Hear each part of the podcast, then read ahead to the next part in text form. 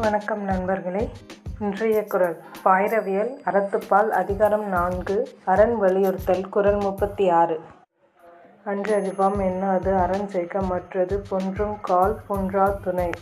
உரைநடை விளக்கம். சாகும்போது பார்த்து கொள்வோம் என்னாது நாளும் அறஞ்செய்க அதுவே உயிர் துணை.